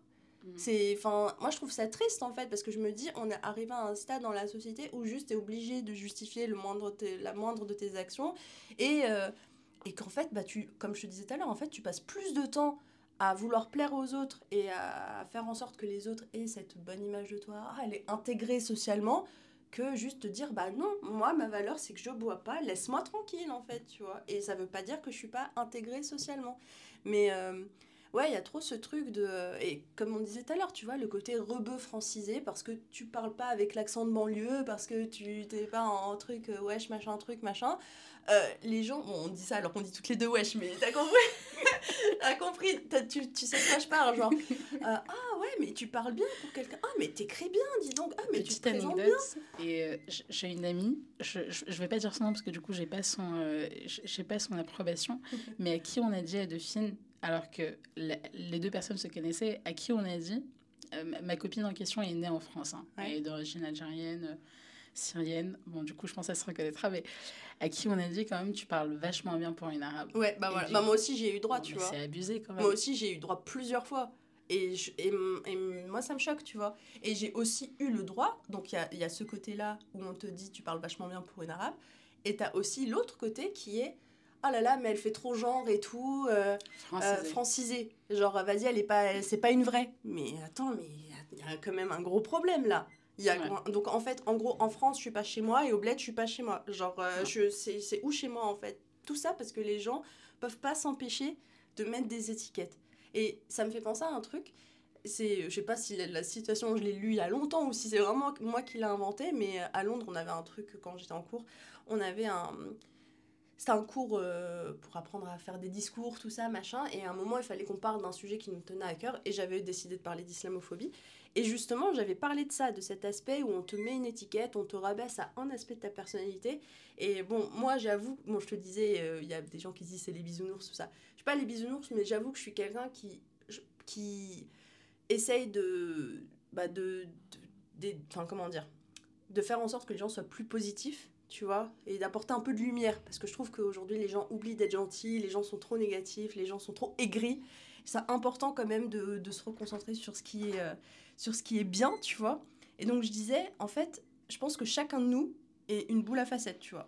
Et qu'en fait, bah, tous les aspects de ta personnalité, c'est tes facettes, tu vois. Et c'est ça qui te permet de briller. Mais c'est pas juste tu vas te concentrer sur une facette parce que ta facette seule, elle te représente pas, tu vois. Et je pense que quand les gens viennent te dire ah, t'es une arabe, machin, bah, c'est juste un aspect, tu vois. Moi, comme tu disais tout à l'heure, quand tu te lèves le matin, que tu te regardes dans le miroir, tu dis pas ah là là, je suis euh, une arabe, c'est trop bien et tout. Je dis bah non, c'est juste je suis moi quoi, je suis Asia, oui, je suis. Je suis, euh, je suis algérienne, je suis musulmane, mais je suis aussi euh, entrepreneur, je suis une fille, je suis une sœur, je suis une amie, je suis plein de choses, tu vois. Et je trouve que c'est hyper rabaissant de juste dire à quelqu'un, enfin, pas forcément de le dire, mais même dans le comportement, de laisser entendre que t'es juste ton origine ou ta religion. Genre, euh, je sais pas, on a quand même, on est en 2022, bientôt en 2023, et on a encore ces conversations. Mais après, j'ai l'impression que, enfin, ça partira jamais, tu vois. Non. En fait, j'ai l'impression que ça fait qu'évoluer. Euh, typiquement, une tendance euh, de ces derniers temps, c'est que les, enfin, les personnes euh, racisées sont devenues un peu plus à la mode. Mm. Les cheveux crépus, les cheveux bouclés, le, teint, le teint mat. Bon, à tel point que du coup c'est fétichisé. Et, ah bah totalement. et voilà, il y a des personnes du coup qui, qui, adorent cette, je mets des guillemets, exotisme. mais enfin à nouveau c'est juste une autre facette du, du racisme ordinaire, on va dire. Mais, euh, mais en effet, en fait, je trouve que les gens, du coup, se font, parfois sans que tu t'en rends compte, justement, parce qu'à nouveau, tu ne t'identifies pas nécessairement comme ça, mm. se font une image de toi quand ils te voient, mais un peu normal, dans le sens où c'est la première impression. Mais du coup, en fait, certains, certaines personnes, à nouveau, il ne faut pas faire de généralité, en fait, ont, euh, font aussi, du coup, euh, sans qu'ils s'en rendent compte ou pas, une conclusion sur ton appartenance, tu vois, d'arabe. Et comme tu l'as dit, dans les deux cas, que ce soit du coup des Arabes qui te voient et qui disent ah bah du coup euh, c'est bon c'est ma soeur et tout euh, et euh, qui vont attendre un cliché de toi qui est quand même qui est quand même pas ouf mm. et de l'autre côté des personnes qui sont pas qui sont pas arabes qui attendent de toi justement bah, soit justement vraiment le cliché de l'arabe je sais même pas comment le définir mais du coup de l'arabe pas modéré ou bête ou je ne sais quoi, ou au contraire euh, de l'arabe, ah oui, libéré, parce que du coup les femmes arabes doivent être, et musulmanes doivent être libérées, euh, et qui du coup euh, enfin se, se, se, disent ah mais elle boit pas elle est pas elle porte le voile en plus elle, est, elle est pas indépendante elle est pas libérée. Ah bah moi c'est un truc genre vraiment je me disais et j'y ai pensé hein. Je me suis dit bon moi j'ai mis le voile pour moi personne personne m'a dit mais le voile tu vois vraiment mais, euh, mais quand je l'ai mis, je me suis dit, je me demande s'il y a des gens qui vont, être, euh, qui vont se dire, euh, ça y est, elle va être femme au foyer. Alors déjà, d'une part, il n'y a rien de mal à être femme au foyer. Si la personne, elle décide d'être femme au foyer et qu'elle est bien et que c'est la vie qu'elle a décidé de mener, je vois pas pourquoi on en fait tout un truc. C'est comme l'histoire d'être entrepreneur ou la vie de, de salarié, tu vois, c'est exactement la même chose. si la, une femme, son ambition, son épanouissement se fait dans le fait de rester chez elle, de s'occuper de son foyer, je vois pas où est le mal. Mais je pense qu'il y a ce truc de... Ah, elle porte le voile, du coup, euh, elle travaille pas, son mari la force à faire le ménage et à cuisiner et à lui masser les pieds quand il rentre du travail, tu vois. Enfin, euh, non, en fait. Et, et c'est aujourd'hui en France, c'est un peu le problème avec le voile, tu vois, c'est que à la fois ils passent leur temps à dire euh, c'est dégradant, machin, elles ont pas de droit et tout. Par contre, quand tu es dehors et que tu te fais des trucs et que tu as envie de construire des choses, là on te dit ah non, on veut pas, ah non, on recrute pas des femmes voilées, ah non, si. Donc en fait, vous voulez qu'on reste chez nous pour pas nous voir, mais en même temps, quand on est chez nous, bah, vous êtes pas content parce qu'on est soumise. Enfin, et en fait, c'est. Mais bon, déjà, être une femme de manière générale, c'est compliqué. c'est dur d'être une femme. Quand tu es une femme voilée, il y a encore d'autres contraintes qui se rajoutent. Euh, enfin t'es jamais, jamais tranquille, tu vois. Mais ce côté, justement, où on te dit, euh, ah bah, t'as cette allure-là, donc c'est, tu dois être comme ça, c'est insupportable. Moi, je ne mm. comprendrai jamais, enfin, et j'arrive pas à savoir si c'est un truc qui est très ancré dans la culture française ou si c'est quelque chose qui se voit ailleurs. Mais en tout cas, je sais que quand j'étais à Londres, euh, ça, être voilée, c'était pas un problème, tu vois. Et moi, ça m'a choqué quand je suis allée à Londres et que j'ai vu des femmes voilées qui étaient je vais pas dire de conneries, mais je crois qu'elles étaient dans la fonction publique. Oui, oui, oui, oui, oui, oui, il y en a plein. J'étais ah, oui, en mode, mais waouh. Et ça, on me l'a dit plusieurs fois, tu vois. Il y a plein de gens qui sont allés à Londres et qui m'ont dit, depuis que je suis voilée, mais tu sais, genre j'étais étonnée parce qu'à Londres, il y a des femmes voilées partout, mais c'est normal. Genre, mais c'est. En fait, je, je, trouve ça triste que ce soit choquant parce que ça devrait être normal. Genre, c'est pas un tissu qui va te définir si t'as fait de grandes études, si t'es smart, si. Hmm. Euh, parce que bon, les grandes études, oui, c'est très bien, c'est pas gage de, de, réussite euh, après, tu vois, tu peux avoir fait de grandes études et après euh, avoir pris un chemin, voilà. Il y a des gens qui n'ont pas fait d'études et qui sont hyper brillants, qui, tu vois, mais dans le sens, c'est pas un, tissu ou ton appartenance religieuse qui va te définir si t'as si t'es quelqu'un de enfin voilà qui a de l'ambition qui ci qui ça. Genre euh, ça mais en fait c'est ça qui est hyper frustrant en France c'est vraiment le cette hypocrisie euh, moi qui me saoule où en fait euh, on défend du coup les libertés des femmes quand ça nous arrange. Typiquement tu vois ce qui se passe aujourd'hui en Iran.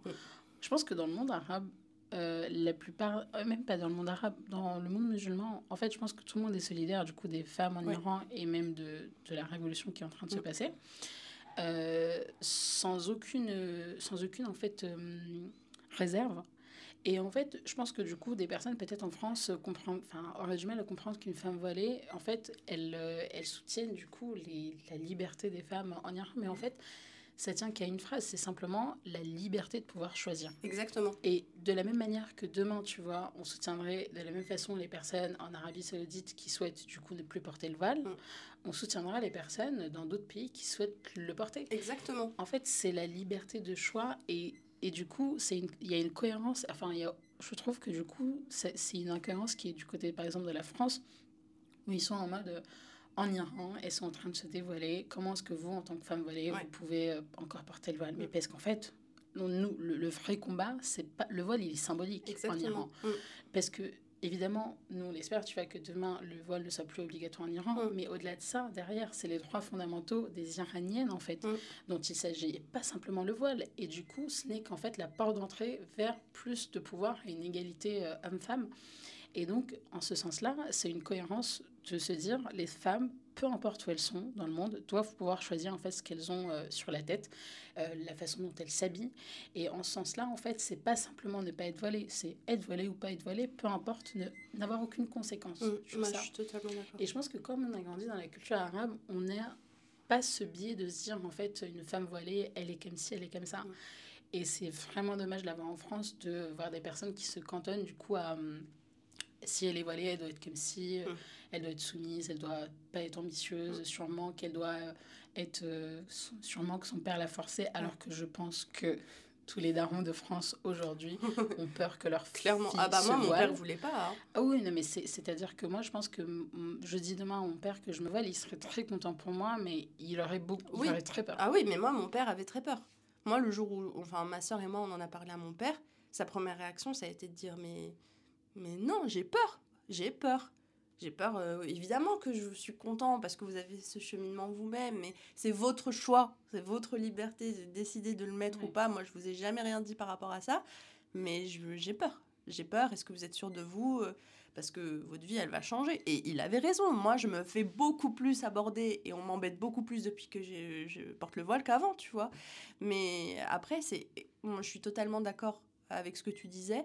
Euh, et euh, c'est marrant parce que bien avant euh, la crise iranienne, quand j'ai décidé de porter le voile, j'ai perdu des copines, pas des mecs, hein, des, meufs, qui me disaient Je comprends pas comment tu peux le mettre alors qu'il y a des, des femmes qui sont forcées de le mettre genre en Afghanistan, tout ça, ça te fait rien, il n'y a pas de solidarité. Je suis là, mais pourquoi vous êtes des femmes, pourquoi vous blâmez les femmes? Pourquoi vous blâmez pas les hommes qui forcent? C'est ça, un truc, t'as vu, ça m'énerve, genre... Euh, mais j'ai jamais compris. Genre, je comprends pas pourquoi on, on, on fait culpabiliser ça, c'est l'histoire de la société. De toute façon, on fera toujours plus culpabiliser une femme, même quand t'es une femme. Et c'est un truc, je me dis, mais c'est ouf quand même, toi, t'es solidaire quand tu viens me voir et que tu me dis, non, mais enlève ton voile, bah, tu respectes pas les femmes en Afghanistan. Enfin, ça n'a rien à voir. Ça n'a vraiment rien à voir. Moi, ma démarche, c'est une démarche spirituelle et religieuse. Et t'as beau leur expliquer hein, ce que représente le voile pour toi et pourquoi tu as décidé de le mettre. Oui, mais il y a des femmes, elles sont forcées à le mettre. Mais d'accord, mais c'est des hommes qui les forcent à le mettre. Ces hommes-là, ils ont rien compris de la religion. On va prendre un exemple très simple si tu veux parler d'un point de vue strictement religieux. Pourquoi ces hommes-là, ils forcent les femmes à mettre le voile, mais ils les forceraient pas à faire la prière, truc comme ça, alors que c'est beaucoup plus important? C'est beaucoup plus important, mais tout ça, tout le monde s'en fout. C'est parce que eux, ça leur donne ce, ce sentiment de pouvoir, de supériorité. La femme doit être soumise. Oui, bien sûr, là-bas, c'est comme ça que ça se passe. Mais moi, tu me connais, genre tu connais mon père, tu sais que je suis pas mariée, j'ai pas de frère, donc tu sais que c'est moi. Moi, je suis soumise qu'à moi-même en fait. Donc si j'ai décidé de mettre le voile, c'est que ça m'apporte du bien, ça me permet de m'épanouir, mais pour autant, jamais de la vie, ça voudrait dire que je soutiens ce qui se passe là-bas. Parce que comme tu dis, en fait, une femme, mais même religieusement parlant, c'est comme tout le reste de, des trucs religieux, l'alcool, le ci, le ça, le porc, machin. En fait, c'est toi et ta conscience. T'as envie de le mettre, tu le mets. T'as pas envie de le mettre, tu le mets pas. C'est tout. C'est ton choix. Mais personne, et ce que les gens comprennent pas, c'est qu'ils pensent que nous, on normalise le fait que des hommes forcent leurs leur femmes à mettre le voile ou les femmes à mettre le voile. C'est tout l'inverse. Alors que c'est tout l'inverse. Genre, euh, mec, concentre-toi toi sur ta religion et viens après t'occuper de moi, tu vois. Mais ça, eux, ils le comprennent pas ils prennent ce qu'ils ont envie de, de, prendre. Comme tu dis, c'est de l'hypocrisie. Mais c'est en fait, oui, c'est ça. C'est, euh, c'est, ils font déjà bon, pas de distinction entre la culture et la religion. Exactement. La culture arabe notamment et la religion du mm. coup euh, musulmane. Et au-delà de ça, en fait, euh, je pense que nous, musulmans, on, sait très bien en fait ce qu'on pense de l'Arabie saoudite, ce qu'on pense de l'Afghanistan, ce qu'on pense de l'Iran. Mm. C'est-à-dire pas grand-chose, enfin pas grand-chose de bien au niveau des gouvernements. Et on sait qu'en fait, moi ce que j'aime bien sur un plan plus plus personnel dans la religion, en tout cas dans l'islam, c'est qu'il y a quasiment tout qui tourne autour de l'intention et de la volonté. Et en fait, du coup, on sait que du coup, des régimes qui imposent euh, un tel comportement à leur population, mm. en fait, c'est nul. Mm. Enfin, c'est nul, je veux dire, dans le sens où ça ne compte pas. Oui, bah C'est-à-dire que c'est blâmable, en mm. fait, d'un point de vue de la religion. Et, et du coup, c'est ça que je trouve euh, dommage, c'est que, en fait, euh, du coup, vu que tu portes le voile, tu dois être tu dois être en fait le, enfin, tu dois être le, le, porte-parole, la porte-parole de, de, toutes les femmes voilées sur Terre. Et, euh, et vu que tu es arabe, tu dois, tu dois donner la parole, enfin, tu dois être la porte-parole aussi de toutes les arabes sur Terre. Et je trouve ça vraiment dommage. Bah oui, en fait, je trouve que c'est assez déshumanisant, tu vois. Mm. Genre, euh, en fait, plutôt que juste te laisser vivre ta vie tranquillement, moi, c'est enfin, vraiment quand j'ai décider de porter le voile et que j'ai vu des copines en leur expliquant ma démarche, mais que j'ai vu des copines me tourner le dos et le prendre personnellement, j'étais là, mais à quel moment t'es pas contente qu'une de tes meilleures amies fasse un truc pour elle qui lui apporte du bien, qui lui apporte de la paix et à la place tu personne en plus. Mais c'est ça, genre euh, évidemment, je dis pas il y a un petit temps d'adaptation et tout mais euh, dans ma tête je me disais mais vraiment, genre là tu rayes euh, des années d'amitié à cause de ça, alors que moi, ça me rend heureuse. Genre, je peux pas vivre ma vie, en fait, je suis obligée de vivre ma vie par rapport aux femmes, femmes en Afghanistan. Mais j'ai fait quoi, en fait? Genre, euh, je sais pas, je, déjà, il y a déjà la pression, comme on disait tout à l'heure, tu vois, de ah, une rebeu, machin, intégré, truc bidule. De, déjà, tu dois vivre avec ça, et en plus, je vais m'occuper de ce qui se passe dans les autres pays, alors que j'ai rien demandé à personne. Enfin, je dis pas qu'il faut être déconnecté des causes sociales, encore plus, enfin, comme tu sais, en plus, moi, je suis quelqu'un qui parle de ces choses-là. Mais euh, juste, au bout d'un moment, en fait, tu vois, et ça peut être très dangereux pour des personnes, je sais pas si toi t'es comme ça, mais moi j'ai vraiment ce truc de syndrome du héros, tu vois, où je me dis, il faut que je... Il faut que j'aide tout le monde, il faut que je parle de tout, il faut que, enfin, il faut que je m'éduque sur tout pour pouvoir aider les, autres, etc., pour rendre ce monde meilleur. Mais en fait, parfois, c'est pas possible. En fait, ça, te rajoute une charge mentale, mais monstrueuse, et tu peux plus dormir. Enfin, moi, clairement, quand il y avait, quand le conflit, euh, j'aime pas dire conflit, quand la situation en Palestine s'est aggravée, il y a un an, c'est peut-être au moment du confinement, je sais plus, je dormais plus. Je, ça me rendait ouf. J'étais là, les gens s'en foutent. Les, j'ai beau parler. J'étais, j'étais en train de péter un câble. Je me disais, mais comment les gens sont aussi déconnectés de ce qui se passe? Mais en fait, il faut trouver le juste milieu. C'est comme dans tout. Et je suis désolée, moi, je suis. Enfin, comme tu dis, tu peux pas, en tant que femme musulmane, accepter ce qui se passe dans ces pays-là. Parce que c'est pas notre religion. Il faut qu'ils arrêtent d'associer ça à notre religion. Ça n'a rien à voir. Et juste en tant que femme, tu peux pas cautionner ça. Mais pour autant, ça veut pas dire que moi, je dois mettre ma vie entre parenthèses et mes valeurs entre parenthèses et ce en quoi je crois entre parenthèses, en pensant que ça va arranger la situation. Mais ces gens-là, ils sont naïfs de penser que moi, je vais enlever mon voile, ça va changer quelque chose là-bas. Enfin, je veux dire, au bout d'un moment, c'est n'importe quoi. Des femmes voilées, euh, quand tu prends la globalité du monde, on est en minorité quand même par rapport aux femmes qui ne le portent pas. Donc dans ce cas-là, pourquoi les femmes qui ne le portent pas s'engagent pas plus dans la cause? Si ça vous tient autant à cœur, vous avez qu'à vous vous engager plutôt que de venir me dire à moi enlève ton voile. Et je suis désolée, ma voix, elle parle plus fort que mon voile, tu vois.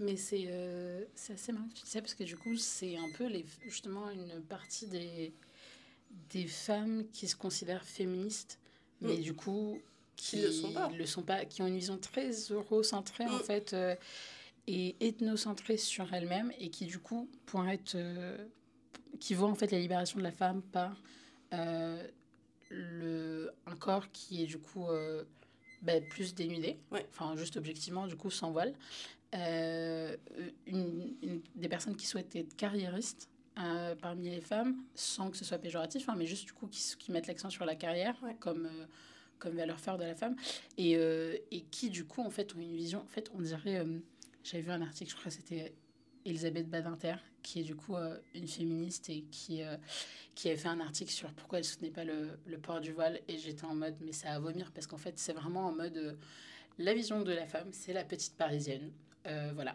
et en fait ils ne prennent en compte aucune culture, aucune euh, norme sociale autre que celle européenne. Et à partir de ce moment-là, en fait, ton féminisme, il est juste, ton féminisme, il est parisien. Mm. Il a aucune, en fait, euh, enfin, il, ne peut pas parler aux personnes justement en Iran, etc. Et vouloir imposer ton idée de la femme euh, selon certains critères aux femmes du monde entier, c'est juste irréalisable.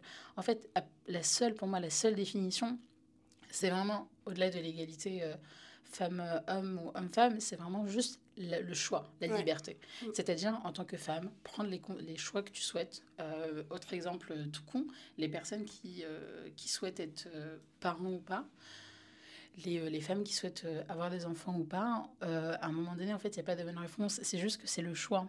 Et faire en sorte que, du coup, la société ne te mette pas des bâtons dans les roues, puisque tu prends un choix plus que l'autre.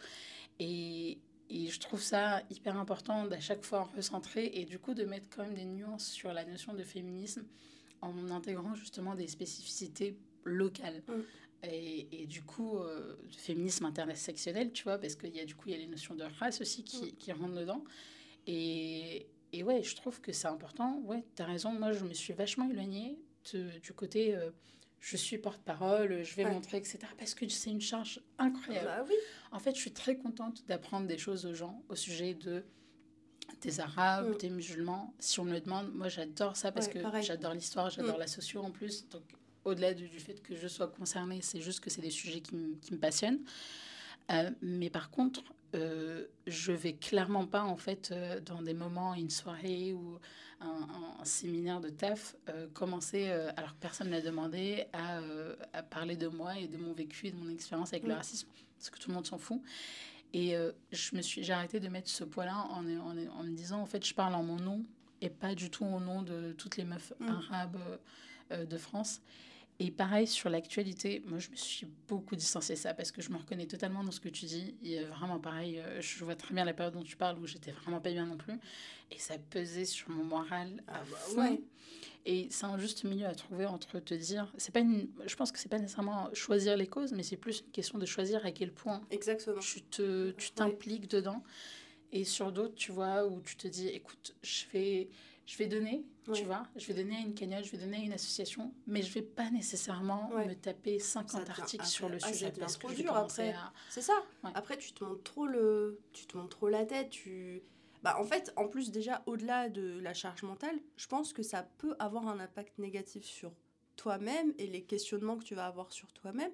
Et il n'y a pas forcément lieu d'en arriver là, tu vois. Et euh, c'est marrant, euh, pour revenir sur ce que tu disais sur euh, l'aspect de féminisme, etc. Moi, ce qui me, en fait, ce qui me marque toujours, c'est le fait que on est dans une société qui est hyper sexualisée.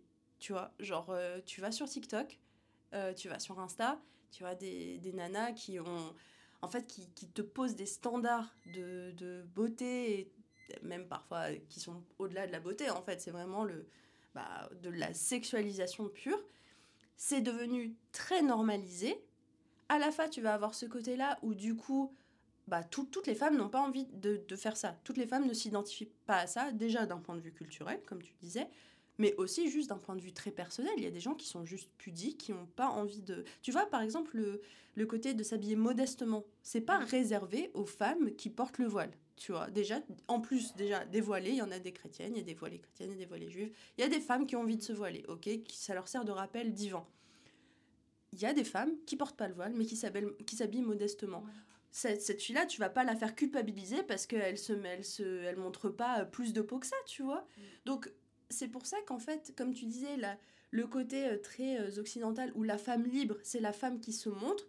Moi, je trouve qu'il y a un décalage parce que quand tu regardes l'histoire du féminisme dans les médias, etc., euh, les féministes, il y a quelques années, elles blâmaient le fait que les hommes, dans les publicités, à la télé, mettaient toujours des femmes en mini-jupe, des femmes comme si, non, mais voilà, ils la sexualisent, ça devient un objet de désir, un objet sexuel. Alors pourquoi aujourd'hui une femme qui, se, qui décide, je parle pas des femmes qui sont forcées, ça on a compris qu'on n'était pas d'accord, mais une femme qui décide de se couvrir, pourquoi tu l'as fait culpabiliser alors qu'il y a quelques années, tu, l'aurais dénoncé? Enfin, tu aurais dénoncé le, contraire, tu vois. Donc, je trouve que c'est... Moi, ce que je trouve choquant, comme je te disais, c'est le fait que ce soit des femmes qui attaquent des femmes, parce que mm. c'est déjà assez dur d'être une femme. Les hommes, nous, nous en marre de toutes les couleurs depuis longtemps, pas tous, pas tous, enfin pas de généralité, mais globalement, c'est dur d'être une femme. Il n'y a pas besoin d'avoir ce truc de femme qui vient te... Enfin, te faire questionner en permanence, te faire culpabiliser te faire porter le poids de tous les problèmes du, du monde, tu vois. Enfin, comme tu dis, je trouve que c'est... Euh, on vit pas dans un monde qui est toujours facile à vivre. Et, et on manque de, de, positivité, de bienveillance et de gentillesse. Les gens oublient d'être gentils. Clairement, les gens oublient l'importance juste d'être... Euh, tu vois, aujourd'hui, comme je disais, un compliment, tu le prends comme un truc de ouf. C'est parce que ça devient rare, tu vois. Et je me dis, mais je sais pas déjà pourquoi on a dévié comme ça, alors qu'on a toute l'histoire pour euh, changer nos, comportements et faire en sorte de vivre dans un monde meilleur.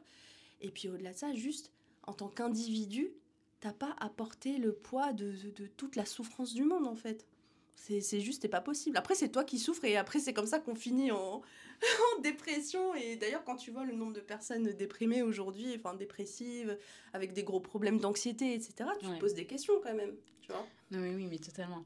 Mais, euh, mais, mais, je suis d'accord avec toi. Manque cruellement de, de bienveillance. c'est un peu, c'est un peu bateau bisounours, mais malheureusement, ça, ça, ça, enfin, c'est un peu le, le béaba, quoi. Euh, parce que là, ces notions de, de, de, culture, de religion, de couleur de peau, l'idéal aurait été effectivement qu'on n'ait pas à, en parler autant. Euh, parce que du coup, on ne ressentirait pas en fait le décalage avec d'autres personnes mm. qui seraient dans la norme, en tout cas dans la majorité. Mais, euh, mais trop bien. On est sur la fin. Tu sais que ça fait quasiment une heure et demie. Oh tu vas avoir de l'édition à faire. Hein. Ça m'étonne pas. On a parlé de beaucoup de choses. Et je pense qu'on aurait pu continuer une heure et demie. Bah oui, très probablement. Bah après, c'est des sujets qui. Euh, déjà des sujets importants. Ouais. C'est des sujets qui, euh, qui touchent, tu vois, pas que nous, qui touchent tout le monde. En vrai, je pense que même un, un homme éduqué, il entend ça, et ça le fait réfléchir, tu vois. Euh, et puis, c'est juste des sujets juste euh, qui sont importants. Il faut, il faut en parler, même si on n'est pas, on n'est pas des professionnels du, du, du, sujet, tu vois. Mais je pense qu'on a assez de, de, de vécu, d'expérience et, euh, et mine de rien, on est toutes les deux assez curieux sur ces sujets-là pour pouvoir en parler. en tout cas, avec avec du recul et je pense des arguments qui se tiennent, tu vois. Je pense que là, les personnes qui écouteront le podcast, ah, qu'ils soient d'accord ou pas d'accord avec ce qu'on qu'on a, ce qu'on a dit, au moins ça sera de la food for thoughts, comme on dit en anglais, tu vois, ça, ça, mm. ça poussera à réfléchir quand même. Mm. Et ça, déjà, c'est hyper précieux. C'est hyper précieux. Mais merci beaucoup, Asia. Bah, je t'en prie, merci à toi. C'était un plaisir. Bon courage pour l'édition. je t'enverrai la, la version. merci beaucoup. Merci à bientôt. À bientôt.